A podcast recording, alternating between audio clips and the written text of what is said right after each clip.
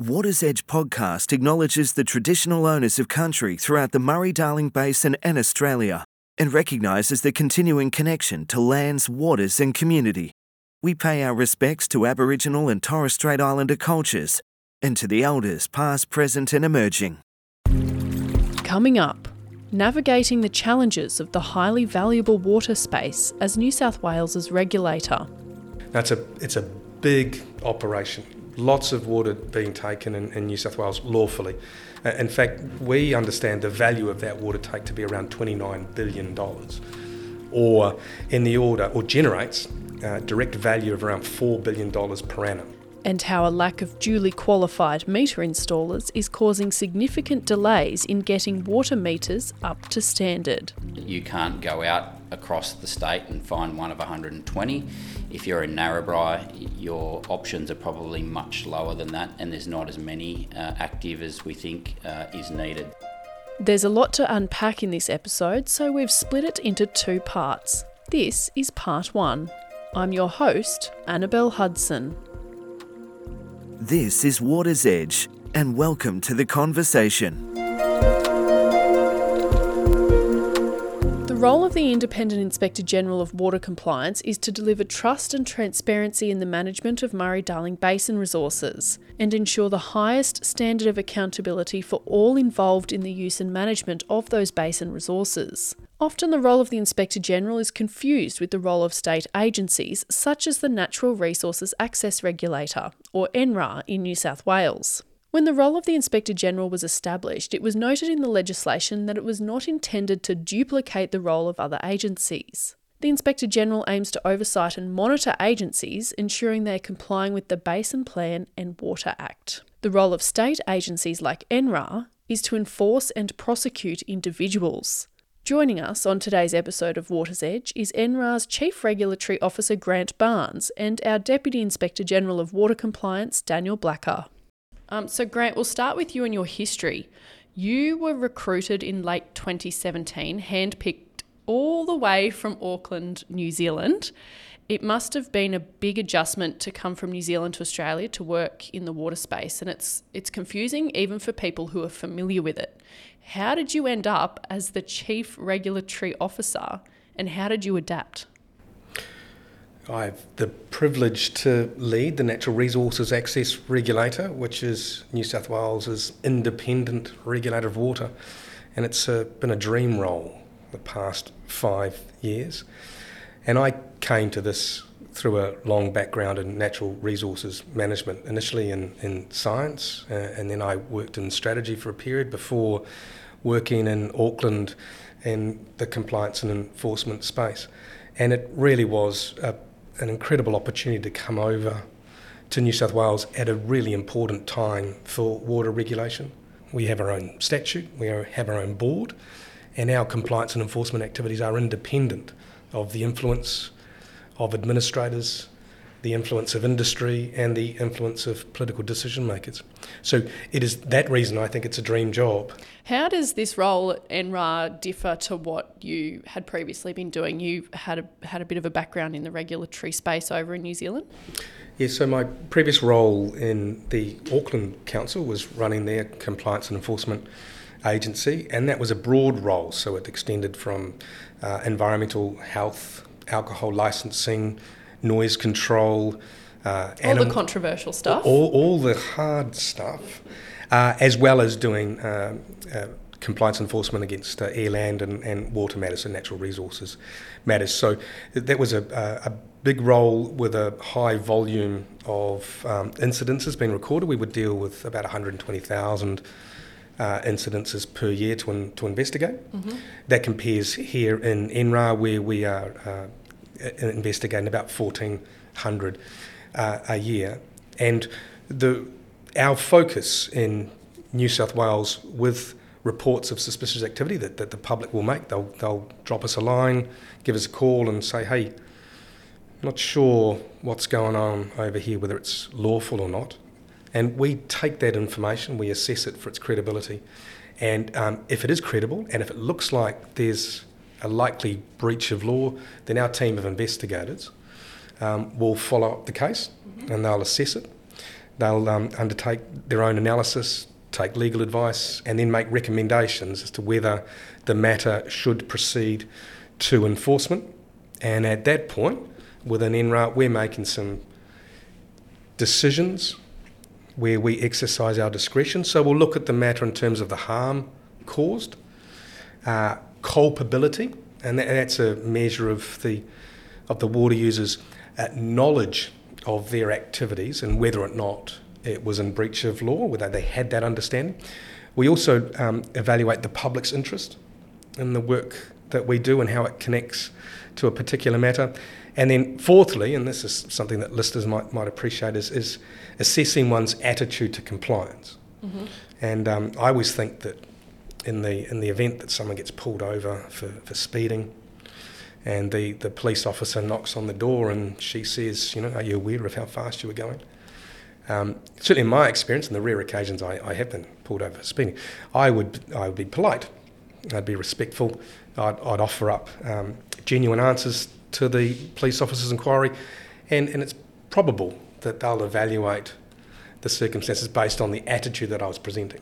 Now, conversely, if I was to be quite rude to that policewoman and, um, and didn't conduct myself respectfully, it's, it's likely that the consequences would be, would be more severe. So we look at harm, we look at culpability, public interest, and we also look at the attitude to compliance. You put all that into the mix, and then my team will determine what enforcement action to take. And that can be at the lower end of the punitive scale, uh, maybe uh, issuance of a, of a, warning, right the way up to a prosecution in the local court or in the New South Wales Land and Environment Court. Now, the role of the Inspector General is slightly different to that of NRAR, and there are a lot of similarities. Obviously, there's the compliance element, but of course, the role of the Inspector General isn't to duplicate the role of other agencies. So, how does the Inspector General work with basin state regulators like NRAR, Daniel, um, to support their compliance and enforcement activities and not duplicate it?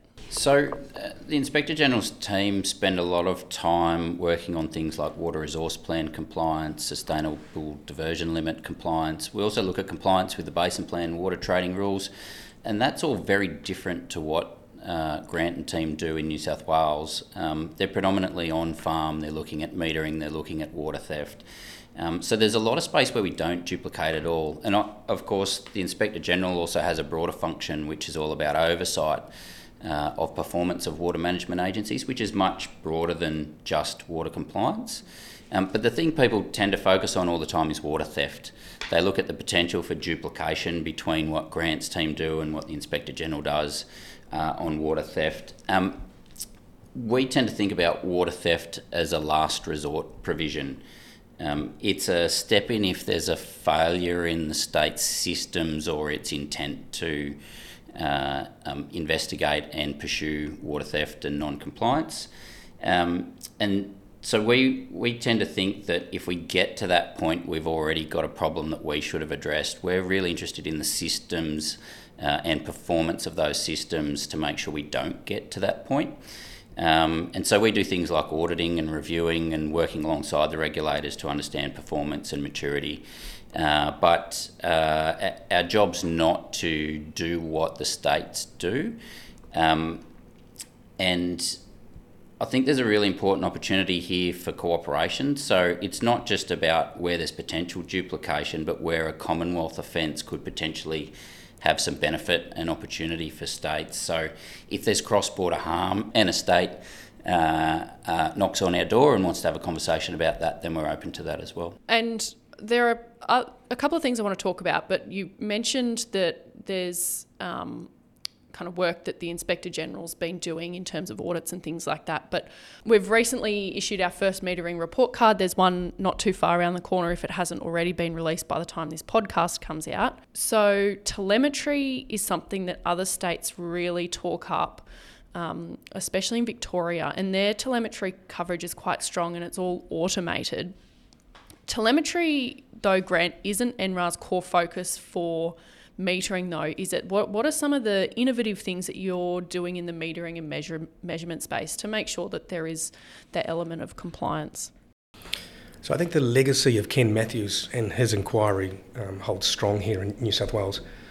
Uh, amongst the many recommendations that Ken made, he coined the phrase no meter, no pump.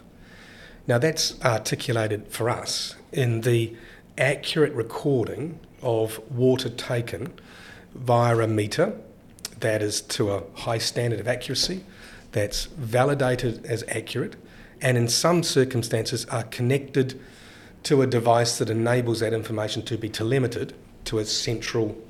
It's all automatic. It's it's all through a computer system. It should be. Yeah. It should be.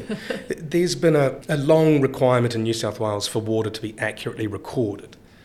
Now that started through the manual means, through holding of logbooks and, and recording daily entries of water taken, and there was an expectation or an obligation that that recording was was accurate.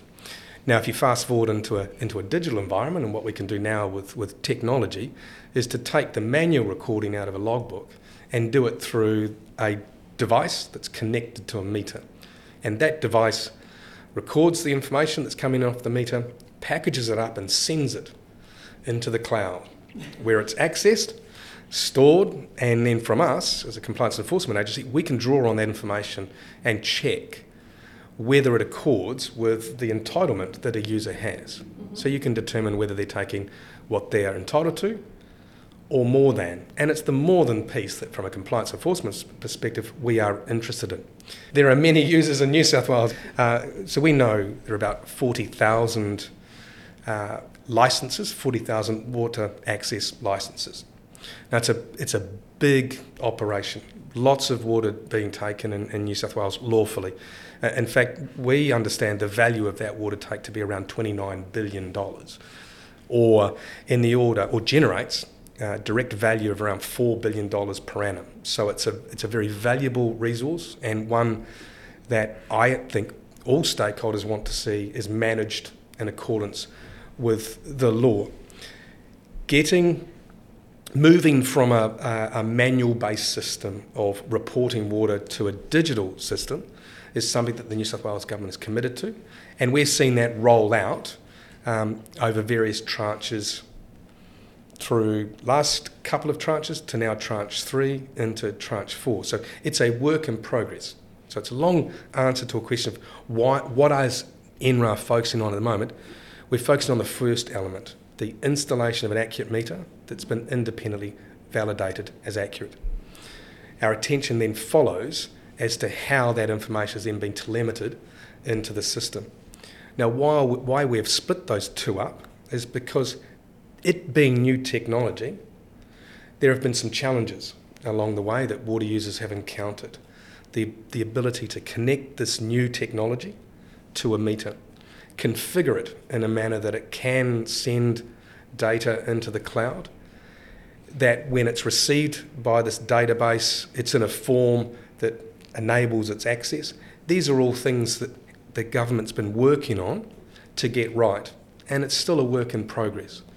It's hindered um, by the sheer volume of works that need to have meters corrected and connected. So we will see over the next year or two, our focus will shift very deliberately from accurate meters installed to the information collected in those meters being reported through to the central database. And is there a deadline that you've put on having all that sorted by? Well, the great thing about working in NRAR is we don't impose the deadlines, we don't make the regulatory settings, we don't write the rules, we're not the policy maker. Um, we try and keep our job in the simplest of forms. Mm-hmm. So, being really clear about what is the un- what is the obligation that a water user has, which enables the right to take the water. In those obligations, what do they have to do? When do they have to do it by? So there's a sequence of events here that New South Wales Government has, has adopted as they roll out the non-urban metering regulations, starting with the big end of town. So those users who had have pumps greater than 500 millimetres, they've had an obligation to install meters to have them accurately certified and connected to telemetry since December 2020. Mm-hmm. More recently, users in the northern valleys of New South Wales have had an obligation to do similar since December of 2021. Mm-hmm. And as of this month, as of June, tranche three comes online. So southern water users now have an obligation to install meters on their surface pumps or their groundwater bores if they meet a certain diameter.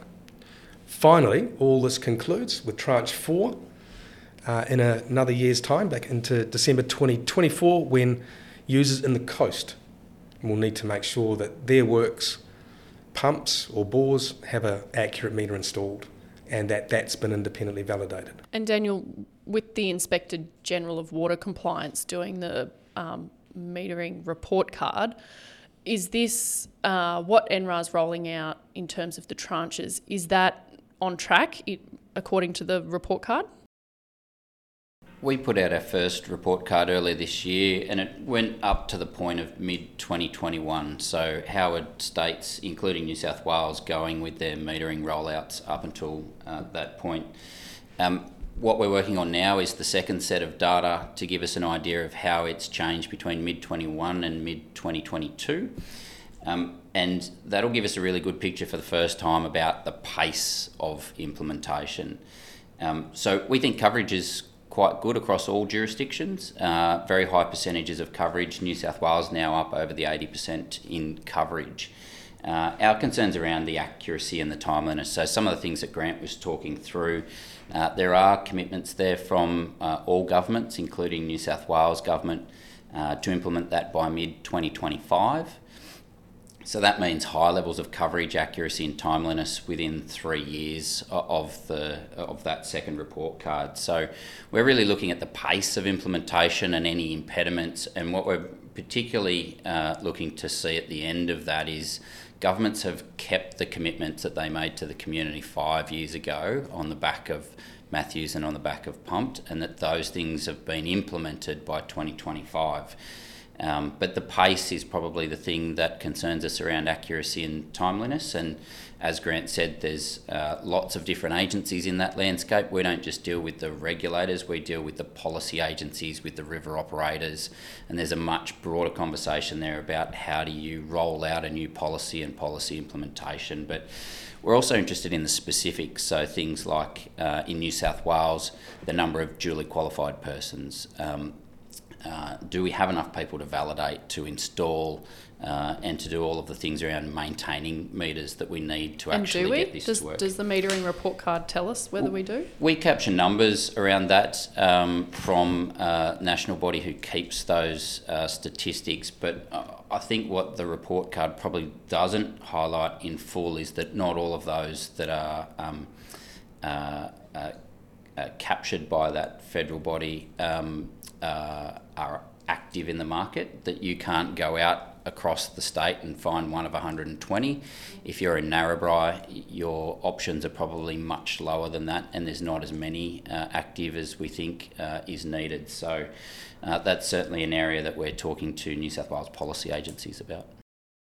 So you can look at the rollout of the non-urban metering regulations from a from a no meter no pump lens, and considering that to be about volume of water taken. So, thinking about how well is New South Wales doing at the moment, you can look at that in terms of the number of works that have a meter connected, or you can look at the volume of water taken from accurate meters. So, I don't think New South Wales is any unusual to other jurisdictions in that a small number of users take a large volume of water. It's almost a 20 80 perspective. So 20% of works in New South Wales take 80% of the water. So, how is New South Wales going in that regard? Well, with the successful rollout of Tranche 1, and those being works greater than 500 millimetres, they are the works that have the capacity to take large volumes of water. Now, we are satisfied that Tranche 1, about 90% of those works now have an accurate meter installed. Those works with those accurate meters are taking large volumes of water. So I think that's it's really encouraging in, in that respect. When you look at other tranches, you start to see smaller works involved. And it's there where the progress is not at the rate needed mm-hmm. to be. And that's a result of circumstances, in some instances, that are outside a water user's control. The COVID 19 pandemic had major impacts on procurement and supply and issues. supply. Mm. So getting access to meters, having the physical ability to pick them up and then to install them was a major constraint for many um, over you know, 2020 21. Equally, flooding. It's amazing in New South Wales you go from severe drought conditions Mm. and then to, to flood conditions, both of which were impediments to getting meters installed. Firstly, to install a meter and validate it, you have to be able to run water through the system to check that it's working. Difficult to do when you're in severe drought and there's no water around. Now, too much water made access to site really difficult uh, for those in the north and the south, and the government recognised that by extending the deadline for users into the south by, by further six months. We also know that, and Daniel's just mentioned it, the duly qualified person is a central part of the success of these um, reforms, in that they are the agents who, in often case, will be installing the meters and then running the test to certify them as accurate. Now, we know through experience that there simply haven't been enough active DQPs in New South Wales to meet the demand for installation and, and validation. In fact, looking at, at numbers now for the north, we know there's a there's a very long queue of people, of water users who've sought the services of a DQP and are now waiting for them to get on farm and service their requirements. Such it's taking um, 200 to 250 days on average from the time you start your installation to getting it certified at the end. That's a market constraint um, that that we've acknowledged and we can see through the work that our teams are doing on farm, providing advice to water users and hearing generally what their challenges have been. This is an ambitious program to get all 40 odd thousand works into uh, an accurate meter space. And yes, to Daniel's point about 2025, uh, that deadline looks uh, difficult to achieve at the current run rate, at the current rate of installations and, and validations. So it's why um, I, I, think it's necessary to take a look at how the rollout is going, and, and I think the government will be doing so.